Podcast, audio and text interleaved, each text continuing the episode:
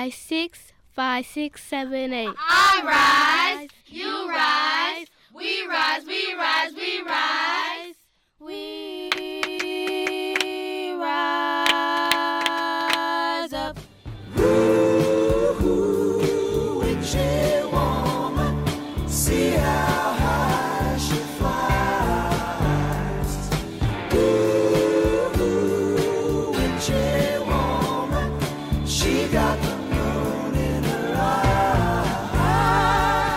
Good afternoon, and welcome to We Rise here on 89.3 FM KPFB in Berkeley, occupied Ohlone territory known as Huchiun.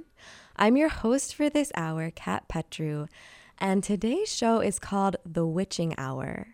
And it's called that because I've invited three incredible folks to the station to talk about witches, whiteness, femininity, and decolonization and healing. You know, what you would typically cover in 58 minutes, right? So we have a hefty show to bring to you, and I have utter faith that we will do so with integrity and dignity and grace and courage and humility. Thank you all so much for being here. I'll let each of them introduce themselves, but we have Grace Diehl, Kelsey Gustafson, and Johanna Holden. Thank you all for being here. Can we start out with introductions? Hey everyone, my name is Johanna, Johanna Holden. I grew up here in Berkeley. I'm 26. I am a witch. I'm also Jewish and Irish. I'm white. I work at the Oakland LGBTQ Center doing reparations work, uh, redistributing wealth to support programs that support QTPOC folks in our community. And I help people design underworld journeys uh, to give birth to themselves uh, with a particular focus on queer and trans folks. It's nice to be out here. Thank you so much, Johanna. It's such an honor to have you here. Who wants to share next? I'm Kelsey Maeve Crane Gustafson, also born and raised in occupied Ohlone territory, aka Berkeley. My ancestors came from northwestern Europe, specifically Ireland and Scandinavia. And I am a recovering yoga teacher. I'm learning Yeah. a lot of my training at the moment as a white person, uncovering how appropriation and white supremacy express themselves in the healing industry and in the economic landscape in which I find myself. I'm seeking to decolonize embodiment practices and ask how can I connect with my body in a way that honors my ancestry and soul, that honors the longing for connection and also the power structures um, and harm that extractive practices have. So I've always been connected to the earth and always identified as a fairy and a witch and calling that magic and trust in my own ancestry back. And it's really great to be here with all of you. Thank you. Hi, everybody. My name's Grace, and I live in Portland at the moment, although I grew up in New Jersey. My people are from outside of Pittsburgh in the hills there, and they came across the ocean from a variety of countries in Europe. And I'm so humbled and pleased to be sitting here with all of you and exploring these themes together. I'm trained as an environmental scientist, but my heart beats for nature and always been trying to figure out how to connect. And so for me, decolonization is a lot about how, as a white person, I've been trained to connect to the earth and see it um, individually and it, with my community. So I'm stoked to Thank- have this combo today. Thank you so much. And I'll I'll go ahead and give an intro too. So I'm Cat or Catherine Duval Petru. And I wanted to name for full disclosure that we all know each other in some way. Johanna and Grace just met today, but um, just to name that we've been having these conversations and doing this work together for a few years um, in some way, shape, or form. Um, I was born in in Berkeley in occupied Huchiun and raised in Oakland, um, also occupied Huchiun, I believe. And my dad is an immigrant. He was born in England, and his parents are Czech. They're Holocaust survivors. And my mom, uh, her family has been in California for a while, but they come from Holland and Scotland and France and a place called Alsace-Lorraine, which is sort of between like the German and French border to my knowledge. And I'm still learning about all of this lineage and ancestry.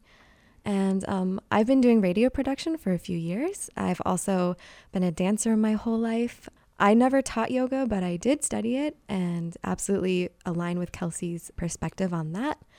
And I've done a gajillion things, but media production in humble service of collective liberation is where I'm at at the moment. And I'm very humbled and grateful to be doing the show with all of you. Let's go back to when we were little. What are some of your earliest memories of magic? Do you want the witch song? If you want. Who were the witches? Where did they come from? Maybe your great great grandmother was one. Witches were wise, wise people, they say. And there's a little witch in every person today. Thank you. So that was Kelsey and Joanna singing. Can you tell us what that song is? Where did you learn it? I learned it, I believe, in the Berkeley Public School District in class in elementary school. I do not remember learning this song, but evidently it happened at some point growing up here.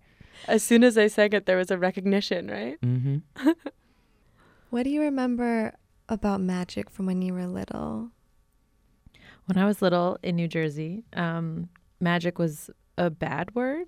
I grew up in uh, going to the church pretty regularly, and I think I don't know what exactly they taught about magic at church, but in my house, we didn't like watch shows that were about magic, and we didn't celebrate Halloween, and it was just kind of like a bad word. And so, my understanding of magic as a child was connected to anything that happened outside, but it wasn't something that anybody would ever like feel comfortable talking about when we were little. Yeah. Mm-hmm. I can actually jump in and say, like, it is nerve wracking to talk about this. I produce a show for another dear sister called Birth Bruja, and they've been talking about how what what it means to come out and name claim that word, and it translates to witch from Spanish. And this is really the first time that I've done anything like this mm-hmm. on a show, and I still don't like my relationship to the word witch is confusing.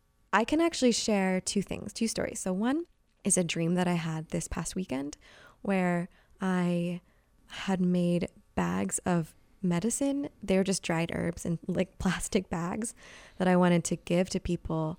And my family came in, they were like accusing me of basically being crazy. And it was, and I was like, oh my God, they're right. Like I'm broken and there's something wrong with me. And I think this dream, I'm not making it up. And it speaks to that legacy of witch burnings in Europe. And I know we'll get into the connection between the witch burnings in Europe and colonization and the way that those heteropatriarchal, imperial, colonial practices expanded and spread in really violent and deadly ways. Um, and then another piece, just to answer my own question about memories of magic, I was like maybe four or five years old, sitting on the doorstep um, at this house in Oakland, and I had found a dead bird in the yard, and I put it. My mom helped me put it in a shoebox, and I was singing to it. And even though my family's ethnically Jewish, I was raised a Christian scientist, and we can also understand the connection between Christianity and how that stripped many of our peoples of earth based spirituality, as some call it today. Um, but this practice of Christian science, I just learned it to sort of mean that like everything is sacred. And um, that's like a huge simplification, but that was one way I understood it. And I just felt such a connection to this dead bird and I wanted to sing to it. That was how I knew how to pray, was like singing to this bird. And it felt, I'll never forget that. That's one variation. And another is like Disney, right? Like witches were evil in Disney movies, and then the fairy princesses or like fairy godmothers had fairy dust. So to me, magic was very alive, and especially for me in playing make believe and being outside. Those are some things. It's really interesting that you're talking about singing because um, singing was a huge part of my childhood and it was a very solo activity. I was diagnosed with autism when I was very young, um, and I didn't really spend a lot of time with other kids. I mostly just hung out in the trees, like with plants. Me and my sister were really close, and we would play hunter gatherer, uh, collecting plants and like smashing to- them together with like shampoo or like popcorn grease and like leaving them to ferment and then just opening it up later and being like this didn't work uh, and then like trying other things.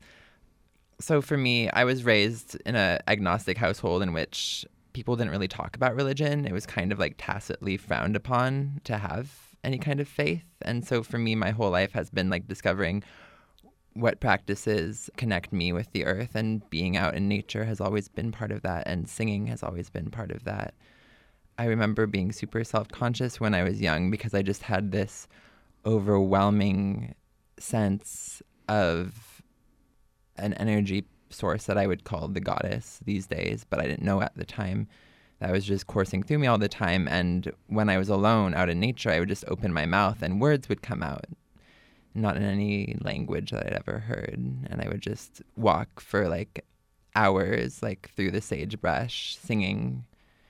And I think the first time that I met another trans girl who had had that kind of oracular experience growing up and had just felt really like weird and broken because of it, but also had to do it because it was healing and nourishing meeting someone else who had had that experience like broke something open inside me and i was able to be like okay this was okay. This wasn't a diagnosis. This wasn't a disease. This is holy.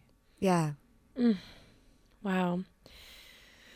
So I grew up in a hippie commune in Berkeley, and it was made up of people who were mostly raised in a religious context. So my parents were both raised Christian. My mom was Catholic, my dad was Protestant, and they felt repressed and oppressed by religion and vowed not to raise me that way. They wanted to relieve their child of that burden. And I grew up in a household where we celebrated Christmas, we celebrated Hanukkah.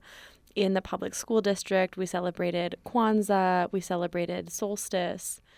And I grew up with this relationship to ritual and holidays and celebration that was kind of like, oh, I can just make anything up or do anything. It was this real um, mashup of ways that I was introduced to as a child. And so I actually invented my own holiday around the winter time because I didn't really like anything that was being presented to me. It didn't speak to my innermost world. And I asked my father how to say woman in another language. And since my dad grew up in southern New Mexico speaking Spanish, he told me hermana means sister in Spanish. So I made up a holiday called Santa Hermana's Day hmm. where to me growing up the witch and fairy and queen and goddess were all kind of in the same category i never thought of witches as dirty or bad or scary so santa hermana was a fairy with long silver hair and she rode a pegacorn and she came into the home on solstice and it was basically a variation on Christmas, but instead of putting out stockings, you'd put out an earthen sack. And instead of putting out cookies and milk, you'd put out almonds and herbal tea. and Santa Hermana would leave treats on the altar, and you would pull a tarot card and light a candle and burn something and make a prayer, make a wish for the coming season, put it in a box, and then look at it the next solstice to see what happened. Um, so I had vast inner worlds of fairies and queens and really wanted everything to be more feminine. And it's interesting for me now to look back and see that even as a child, I felt entitled to just like take words and concepts Right. from anywhere and create my own spirituality. And you know, I think that's really what has happened in a lot of the new age hippie contexts. Um, so, whether that's okay or not is another conversation, but that's definitely how I grew up. Well, we can name that it's pretty. I mean, it's definitely okay to be imaginative and to plug into these miraculous channels of communication with other realms, other beings, etc. But I think we all know at this point it's not okay to steal. That's what colonization is. And I want to name that we initially were going to have two other women on this show um, who both happen, none of the four of us sitting here are mamas of human babies. And the other two women are, and they often um, get pulled into raising their kids and don't have so much time for the kind of labor that it takes to make media, for example. They're laboring as moms. And one of them, in addition to being a full time mom of three young boys, is also a graduate student in women's spirituality. And she sent a quote that I'm going to share. And I think it's a bit controversial, actually, but there's something in it that speaks to a bit of what Kelsey's getting into. So, this quote comes from Indigenous rights attorney and activist author Sherri Mitchell of the Penobscot Nation from her book Sacred Instructions Indigenous Wisdom for Living Spirit Based Change. She says, When the newcomers came to this land, they believed that they were here to conquer new lands. What they didn't realize is that they had been drawn here by spirit to seek healing from the illusion of separation that they had been operating under. Unfortunately, the illusion was so deeply entrenched and the disconnect from spirit so profound that the signal was clouded, the farther they traveled from their spiritual connection, the stronger the signal became. But the message received was distorted by the illusion. All they knew was that there was an unquenchable longing inside them. The longing caused the newcomer to become increasingly more insatiable in their appetites. They traveled from place to place, consuming everything in their path, and yet the hunger in their hearts was never satisfied. They did not come here by accident. They were drawn to a spiritual calling that echoed all the way back to the hands of the Creator. Together, we must turn from our stories of domination and destruction and begin to write a new story based on cooperation and conscious co creation of a more humane and sacred way of being. End quote. You're listening to We Rise on 89.3 FM KPFB. I'm your host, Cat Petru, and those are the voices of Grace Diehl, Johanna Holden, and Kelsey Gustafson for The Witching Hour. Let's return to the conversation. I've been thinking a lot about um, this article. It's, I'm going to tie this all back together, don't worry. I've been thinking a lot about this article that I read a few months ago, or maybe a, a year ago. And I forget exactly the title, but it, it was something along the lines of there is no room for white people in black liberation. And I read the article and I found myself really agreeing because what the article was saying was that if we approach our participation in the movement from a place of, oh, we are good white people coming in to like help you and fix things and just actually do your job better than you can and actually there's no room for you in this liberation because we're making it all about ourselves Mm-hmm.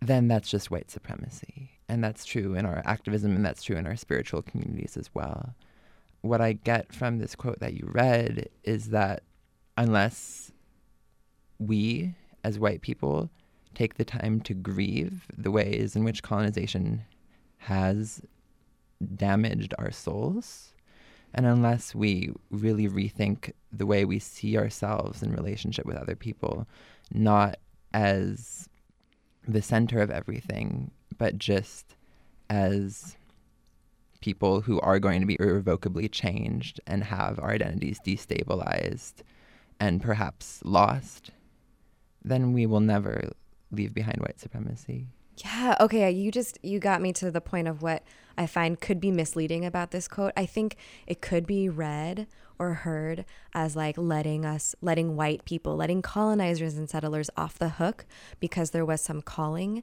That's what I find problematic. But what I think it does bring up is kind of what Kelsey and you are alluding to in your comments, um, which is this severance that arose in old Europe with the rise of capitalism and the witch burnings. And maybe Grace, can you speak a bit to that? I don't know if the other two of you have read this book by Silvia Federici called Caliban and the Witch. I've read parts of it, but Grace, I know you read it cover to cover. Can you just talk a little bit about what you learned from that reading? Yeah, absolutely.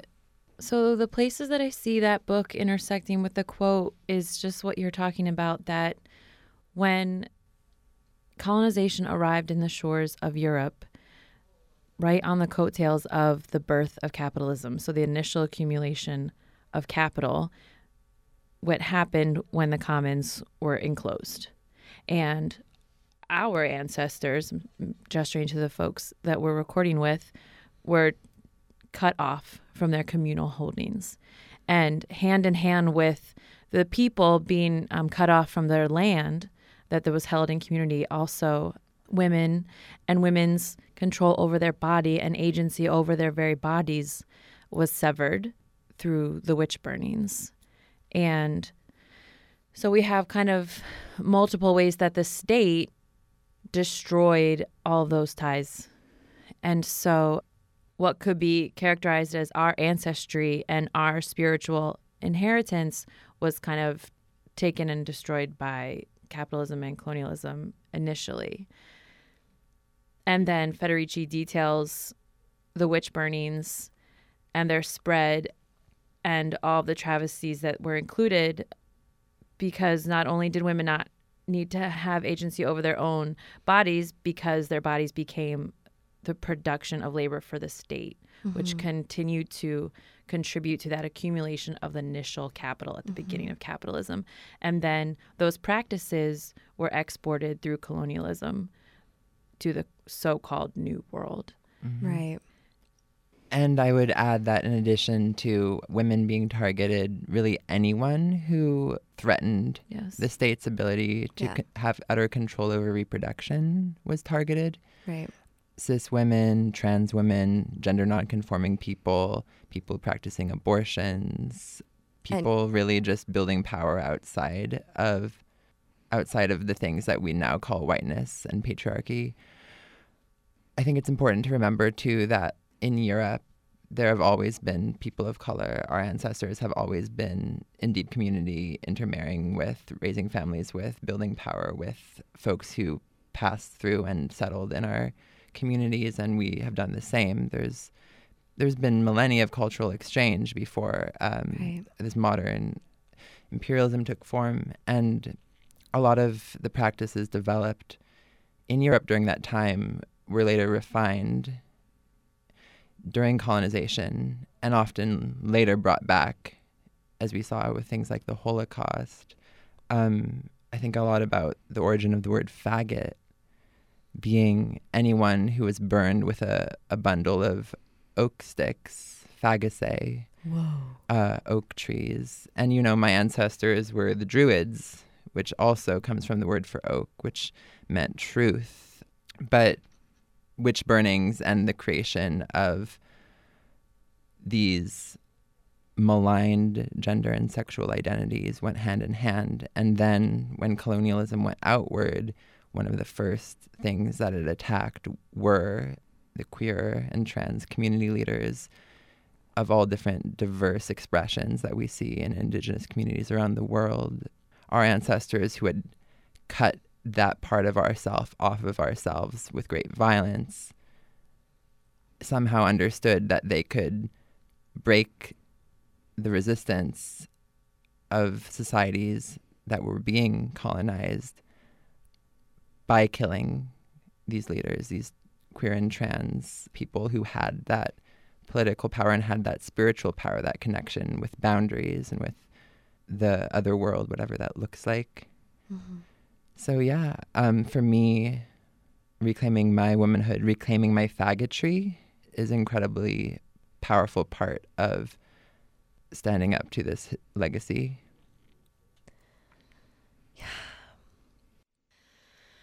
So I'm remembering that the Inquisition and the witch burnings was not, you know, the first beginning of patriarchy or anything like that, but it did set forward a powerful set of social norms that we are still experiencing today.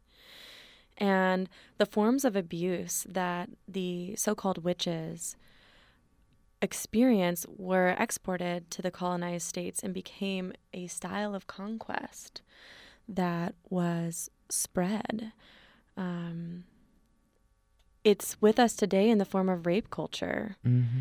Marital rape wasn't a crime in all 50 states until 1993.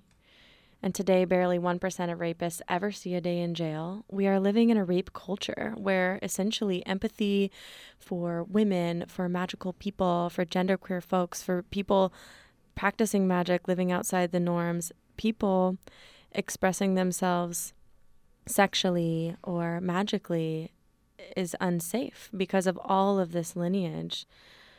There's not a lot of justice or empathy for this experience. And I have really felt in my personal life this deep wounding of take her, not me, mm.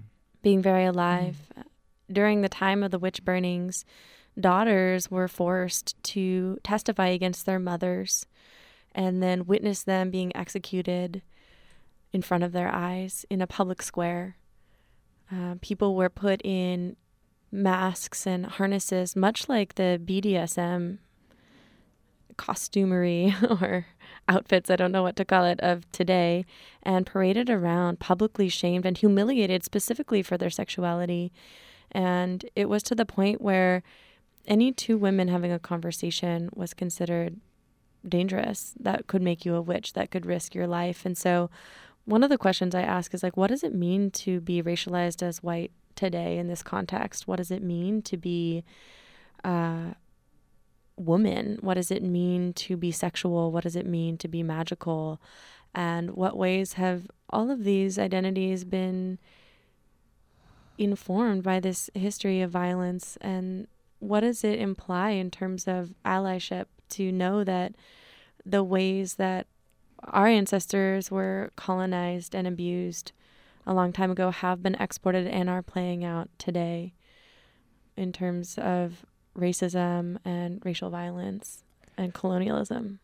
Yeah, I mean, I think it's a really deep level of indoctrination we receive as white people that even people who mean well find ourselves reflexively um, jumping to solutions that actually are tools of white supremacy. Like, this idea that prisons would exist to punish rape rather than being a vehicle for rape. The fact that the rape of men of color is invisible, even though it's systemicized by our government and our society.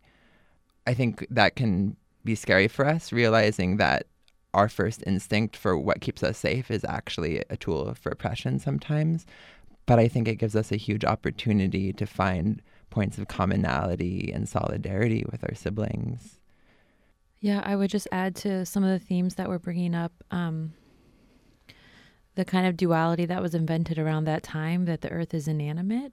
Just another theme going along with magic being the duality of, you know, magic being bad and Christianity being good that we still feel every day. And just to name also that um, Neo colonial states continue to thrive and follow the same model that Federici points out when the wool industry began with that enclosure of the commons. That was the impetus, at least for that wave of patriarchal practices that we see play out globally, you know, every day with all kinds of industry. Yeah. I mean, I, I think in addition to thinking about how the trauma that we've been through pushes violence on a global level, I think it's important to think of how very active colonization fueled so much of our repression as white women. Think about the vast amounts of wealth accumulated by European governments during colonization and yes. ask yourself seriously would patriarchy be the powerful force that it is if it had not been subsidized yes. that way? You're listening to We Rise on 89.3 FM KPFB. I'm your host, Cat Petru, and those are the voices of Grace Diehl, Johanna Holden, and Kelsey Gustafson for The Witching Hour. Let's return to the conversation. Well, so, Kelsey, you posed the question what does it mean to be racialized as white? A lot of things are circulating in my mind. And, like I named at the beginning of the show, we are taking a deep plunge in 60 minutes. And by no means is this the extent of these conversations. We're just getting into the beginning. And I want to just say that.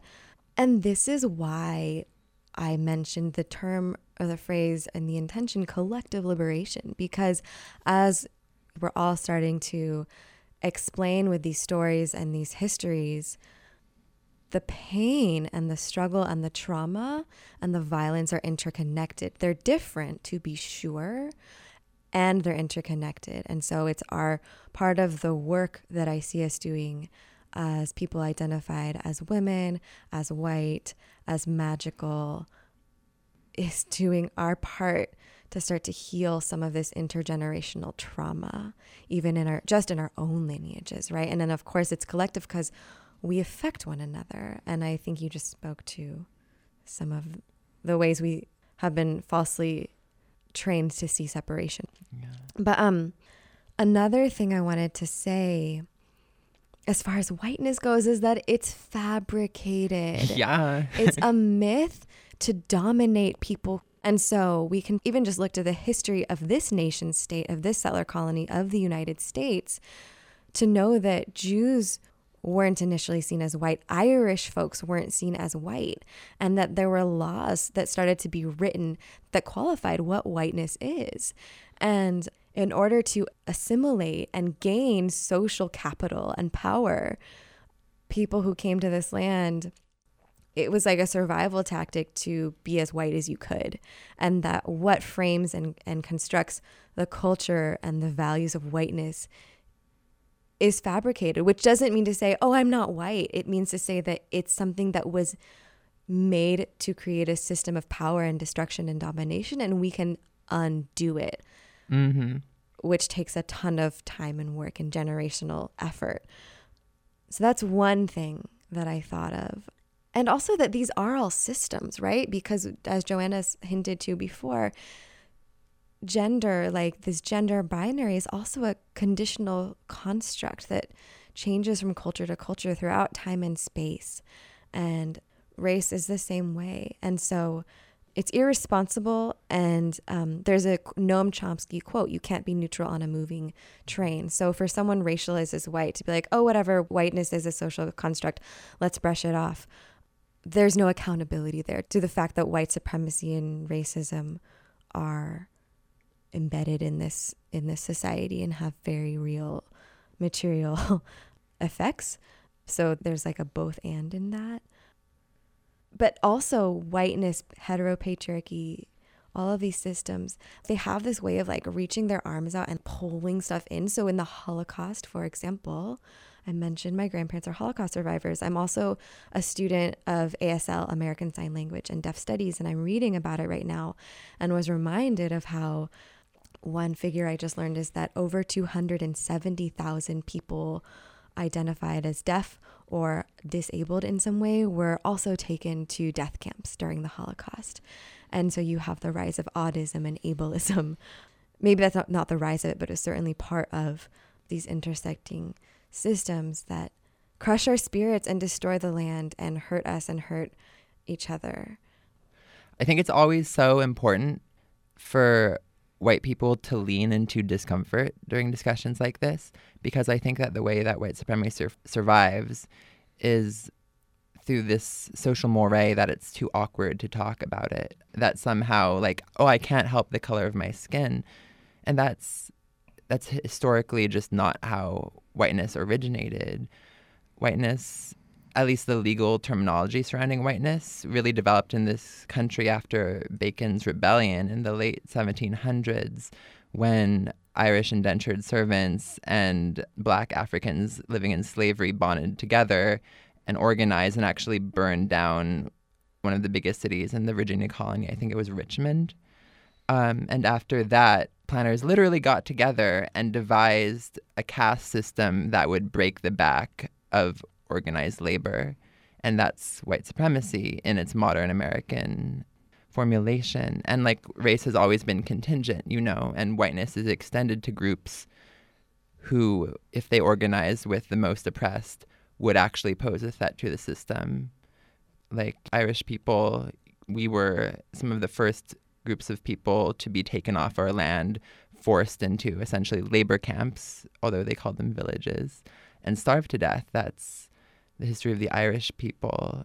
But now, if you look at Irish people in the United States, we are the policemen. We are some of the people who defend white supremacy most fervently. Mm. Um, and so to not be historically blind, but actually to understand how we became white and what we lost in the process, um, not in, only in terms of like our ability to be good to others, but just in terms of our ability to love ourselves. Like whiteness is founded on intense self hatred. Mm. Um, and I think a lot of white people are tempted into this idea of like, oh, let's use our whiteness to help those people. Because if we actually took a moment to think about what whiteness has cost us, we would have to spend years grieving it. Yeah. On the themes of grief and hunger and yearning and what was lost, I have been on a journey of really getting sober with myself around the pain of ancestral abandonment. It's like there's this part of me that's so essential to my identity and therefore impacts all my relations, you know? My relationship to where I live and who's in my life in terms of humans and more than human beings. And this deeply intimate part has been severed. And that is the care for and acknowledgement of ancestry. And confronting that, what has been essentially considered not important, considered irrelevant, forgotten, not passed down for so many reasons, right? Because of assimilation, colonization, um, survival, essentially. Turning towards that is painful. It has been painful for me. And I have spent the last 10 years on this kind of um, you could call it a spiritual journey, but driven by this intense hunger, this intense thirst, this intense yearning to know who I am, to connect with myself, with spirit, with the world, to have purpose and meaning. And and because it's been so rejected, there is a volatility there. It's not safe. You know, I've spent the last 10 years singing in Sanskrit, mm. singing in Hebrew, uh, singing in Spanish, singing in Lakota, and not knowing the languages of my ancestors. Meanwhile, my ancestors are waiting here for me to mm. sing over their bones. And there is so much grief there, and to not know really how to begin or where to start. And to look towards the history and see a bunch of Christianity and have to really read between the lines to know where I come from in a pre patriarchal, earth connected ancestor sense. And then also to not just totally idealize and romanticize my ancestors as these bearers of light and hope and sanity in a, such an insane time, but to also acknowledge where we are. You know, I heard Stephen Jenkinson speak on the topic of ancestry, and he said, Let's pitch your tent in the cavern of what happened and hmm. don't mistake it for the valley of the gods.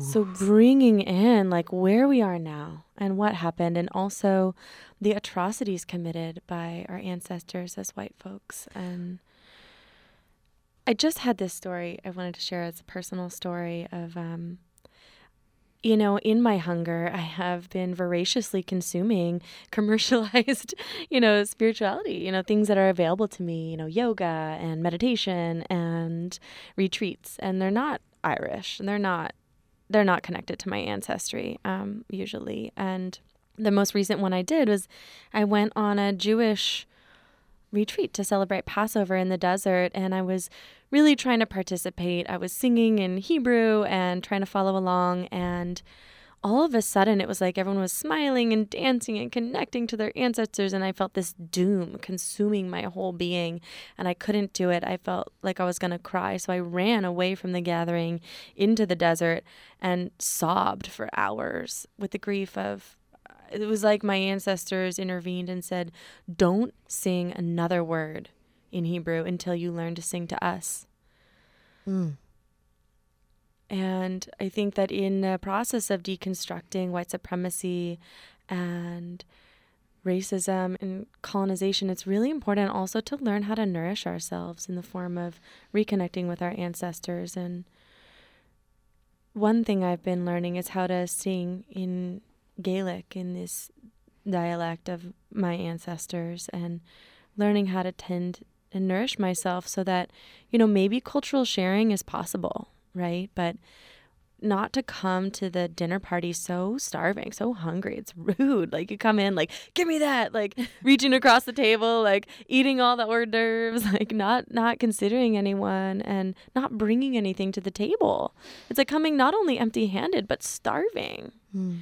And entitled. And it's like, okay, how can I learn to feed myself so I can be a more respectful and responsible guest? How can I learn to nourish my own ancestral roots so that I can be in better relation? Mm with myself. And that to me is a really important part of the self love.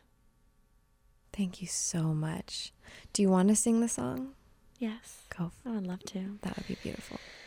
Um, so, this is actually a song that is in Scots Gaelic, an old dialect um, from the Hebrides Islands. It's called the Seal Lament. Hoy, hoy, here, hoy, hoy, here, hoy, hoy, here, hoy,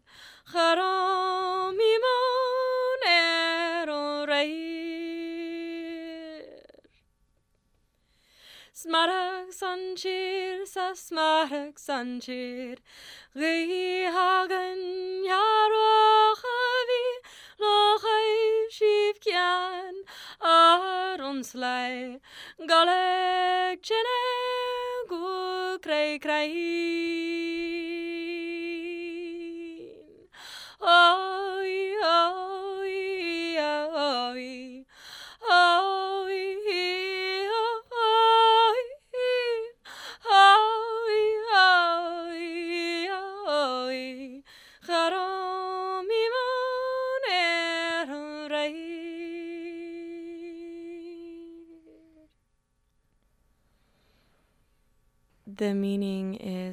Perspective of the seal queen. It says, it's from a time when seals were used in the Hebrides Islands, eaten as meat, used kind of like cows are. They were also considered magical selkies, fairy like beings from the sea. The meaning is Don't you see how you roast the seal host, my king, over the fire? You eat human flesh without recognizing it. But woe betide the person who would strike me down, for I am a queen from another land. Yes. Thank you, Kelsey. Wow. I've been thinking a lot about white supremacy as an act of cannibalism. Yep. Do tell. Yeah, and that just reminded me of it. And finding ways of feeding ourselves that are different. And the connection between so many, you know, specifically Irish, but from everywhere, settlers coming to this continent because of, I mean, the story that I've heard is starvation, hunger, famine. Mm-hmm. And that hunger causing this entitlement towards taking, eating, devouring, consuming with no boundaries, no abandon, and somehow this wounding justifying that taking.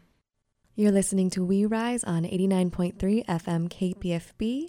I'm your host, Cat Petru, and those are the voices of Grace Diehl, Johanna Holden, and Kelsey Gustafson for The Witching Hour. Let's return to the conversation. I want to turn our attention to Grace for a moment. Grace, you've been working on a manuscript for the last two years. Would you mind sharing with listeners what it's about and, and how it came to you? Absolutely. Um, thank you for that song. I am writing a book called Yuppie White Girl Treason, a book of counter spells. And I started it because I couldn't sleep.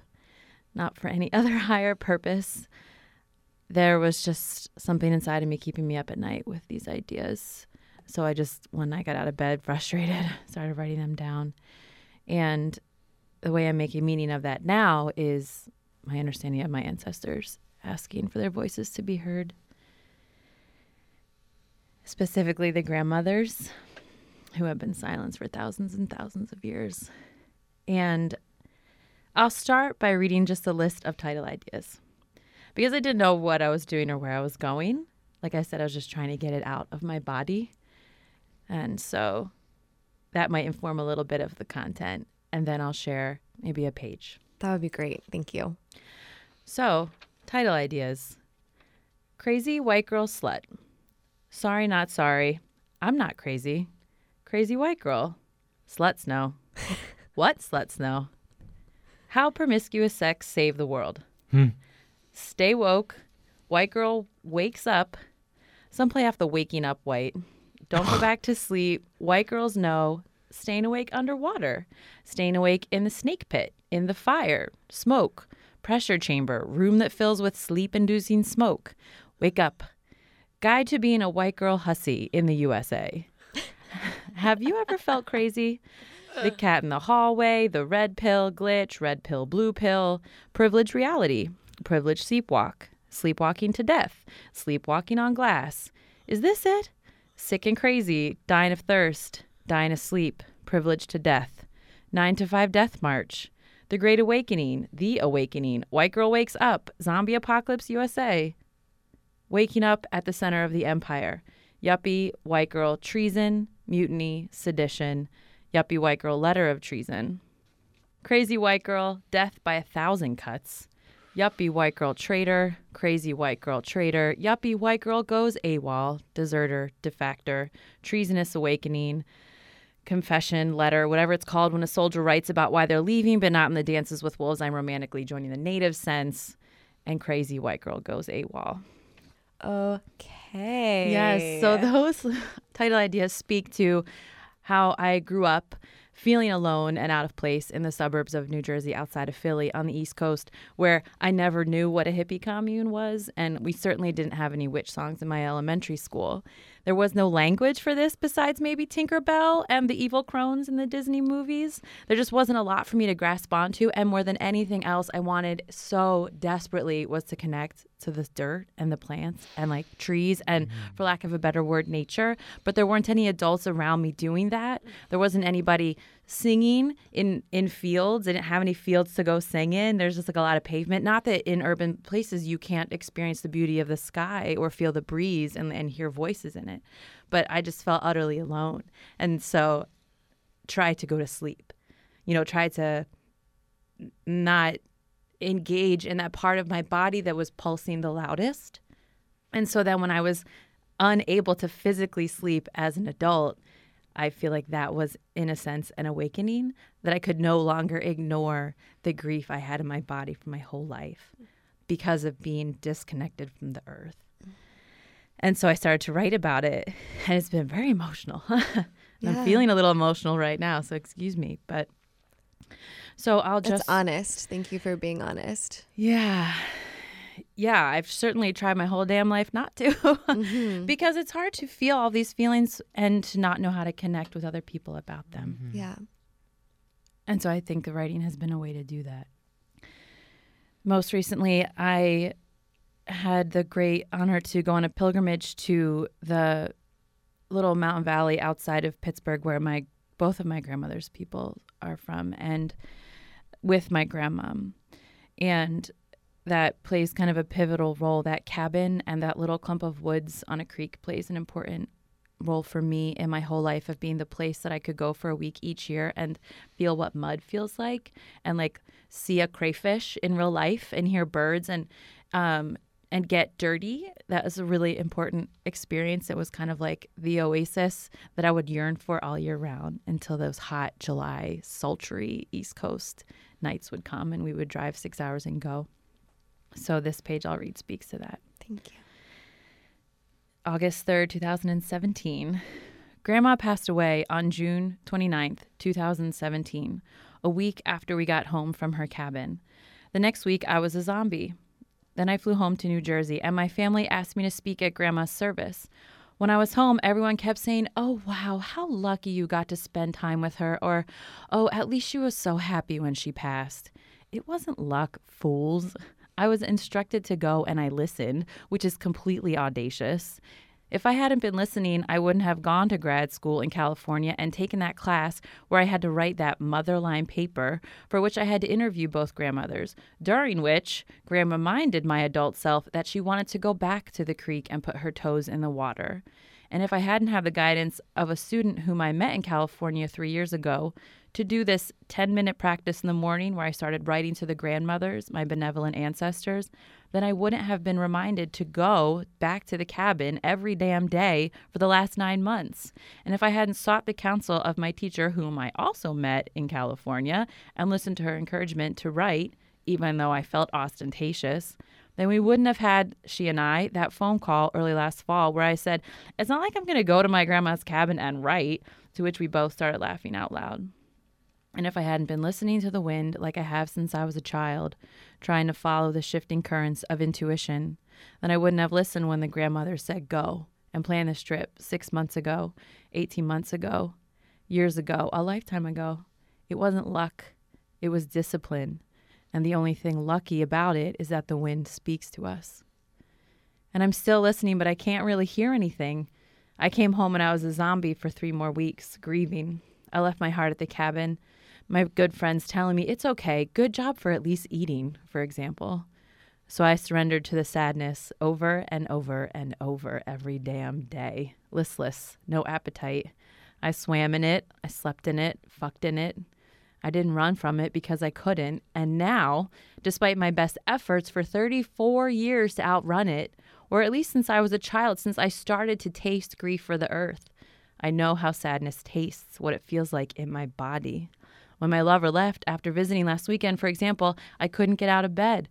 Oh, I realized I'm sad. I could say that sentence.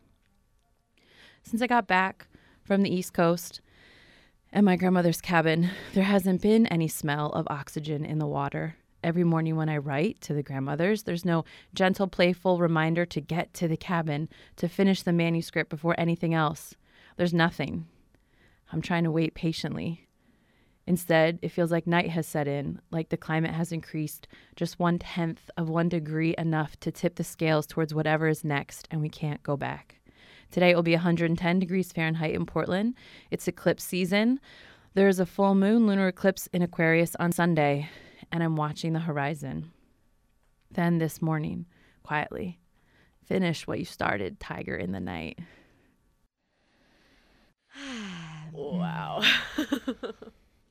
Yeah, so I don't know what to say about that, but thanks for the invitation. Thank you. I mean, I think I feel like sometimes people accuse me specifically with a lot of the work I've done on the radio of being like too not wordy, but um whatever that word is where it's like too much jargon. Like I'm saying decolonization and what like I'm saying words that feel like terminology to people and it rubs them the wrong way. It feels like it's too intellectual or too academic or too scholar, blah, blah, blah, whatever.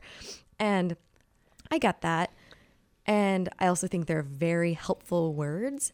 And I also wanted to say that just like you said, I'm not saying these words because I want to sound smart or cool. This whole conversation arises out of everything you just shared in your manuscript and everything that we've been sharing. It's it's comes from a deep felt place. Mm. And I think we've all known this grief since we were little and it can be grief from many places, but it's so inspiring to see the ways that we're all taking little steps towards wholeness and wellness that isn't hyper individualistic but has profound tentacles. And we are at time basically. So I would love to end this hour with an invitation. But is there any last thing that anyone really needs to say? I mean, I feel like I could talk for a long time, but I just, I really want to reach out to everyone who's listening and tell you that when you decide to reclaim your power as a witch. You do not have to look like any one thing. You don't have to have a vulva. You do not have to have breasts. You do not have to be on estrogen.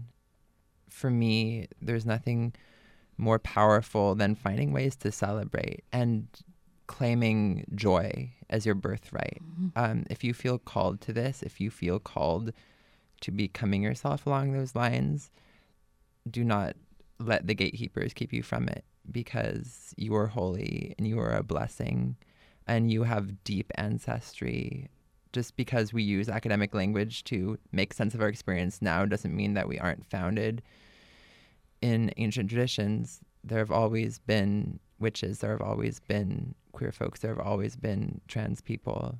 And who knows, maybe you will be the next one.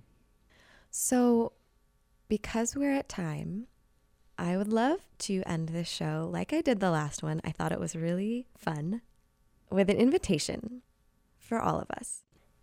If you could cast a spell right now on the themes of this profound healing that we're speaking of, what would it be? I know mine. This is Grace, and um, my spell would be that all humans can understand the language and voices of all non humans and be able to hear them. All the plants, all the rivers, all the creatures, all the trees. May we trust in the brilliance of our ancestry and remember the magic that exists in our bloodlines. May we let go of our fear of darkness and fully love and embrace the darkness in ourselves.